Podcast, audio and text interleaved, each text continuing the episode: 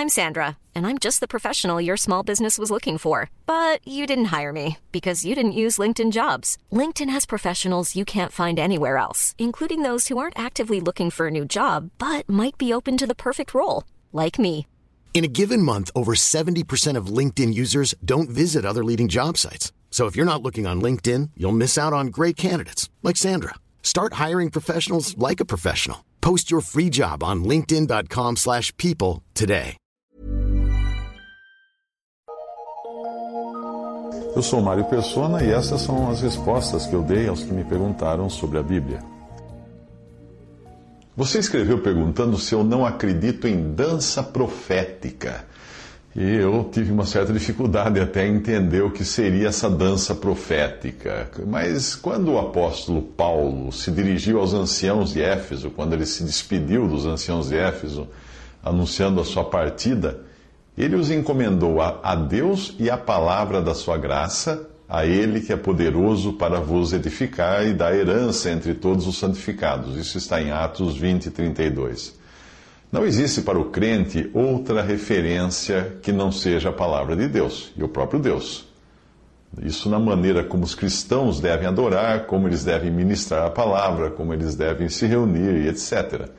No Antigo Testamento havia Israel, o povo terreno de Deus, que não tinha qualquer promessa celestial. Todas as promessas para Israel eram terrenas, de prosperidade terrena. E Jesus veio primeiramente para esse povo, para esse povo de Israel. Veio para o que era seu, mas os seus não receberam. Com a rejeição, Deus introduz algo de novo, que é era um mistério, o segredo que tinha sido oculto ao longo dos séculos, que é a igreja, o corpo de Cristo, a noiva do Senhor Jesus. A adoração na igreja, entenda que igreja não é um templo de pedras, ok? Você entende isso? A igreja é o conjunto dos salvos por Cristo que estão aqui neste mundo.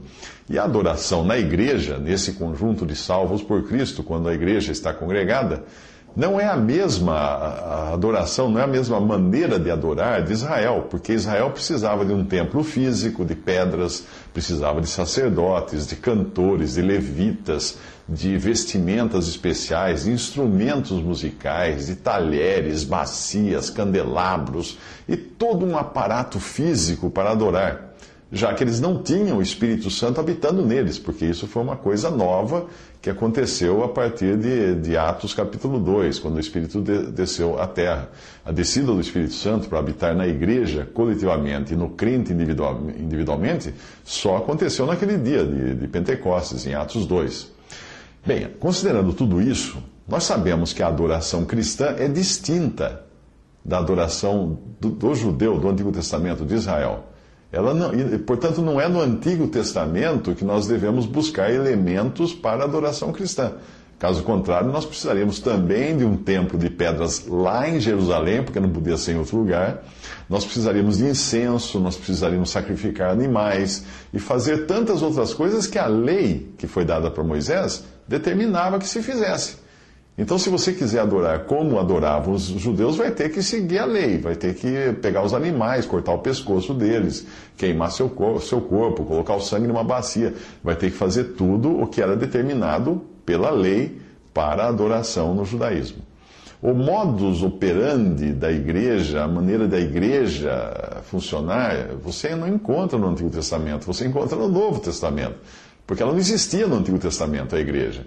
E você encontra mais precisamente em Atos e nas epístolas dos apóstolos, já que até mesmo os evangelhos eram anteriores à formação da igreja, e eles têm um caráter judaico. A igreja é mencionada nos evangelhos apenas como algo que seria futuro ainda. Quando o Senhor Jesus disse em Mateus 16, 18: Edificarei, futuro, a minha igreja e as portas do inferno não prevalecerão contra ela. Os primeiros cristãos perseveravam na doutrina dos apóstolos, na comunhão, no partir do pão e nas orações. Isso você encontra em Atos 2,42. E é nesta doutrina dos apóstolos que nós temos que perseverar, além da própria comunhão, do partir do pão, das orações.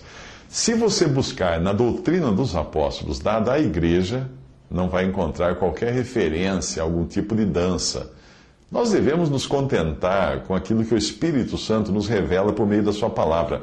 A palavra de Deus é o nosso único guia seguro, por isso buscar novas experiências, a semelhança do que faz o mundo, não é exatamente o que nós encontramos na palavra de Deus.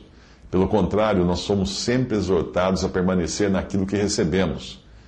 Uma passagem diz assim: Finalmente, irmãos, vos rogamos e exortamos no Senhor Jesus que, assim como recebestes de nós de que maneira convém andar e agradar a Deus, assim andai para que possais progredir cada vez mais. 1 Tessalonicenses 4, versículo 1.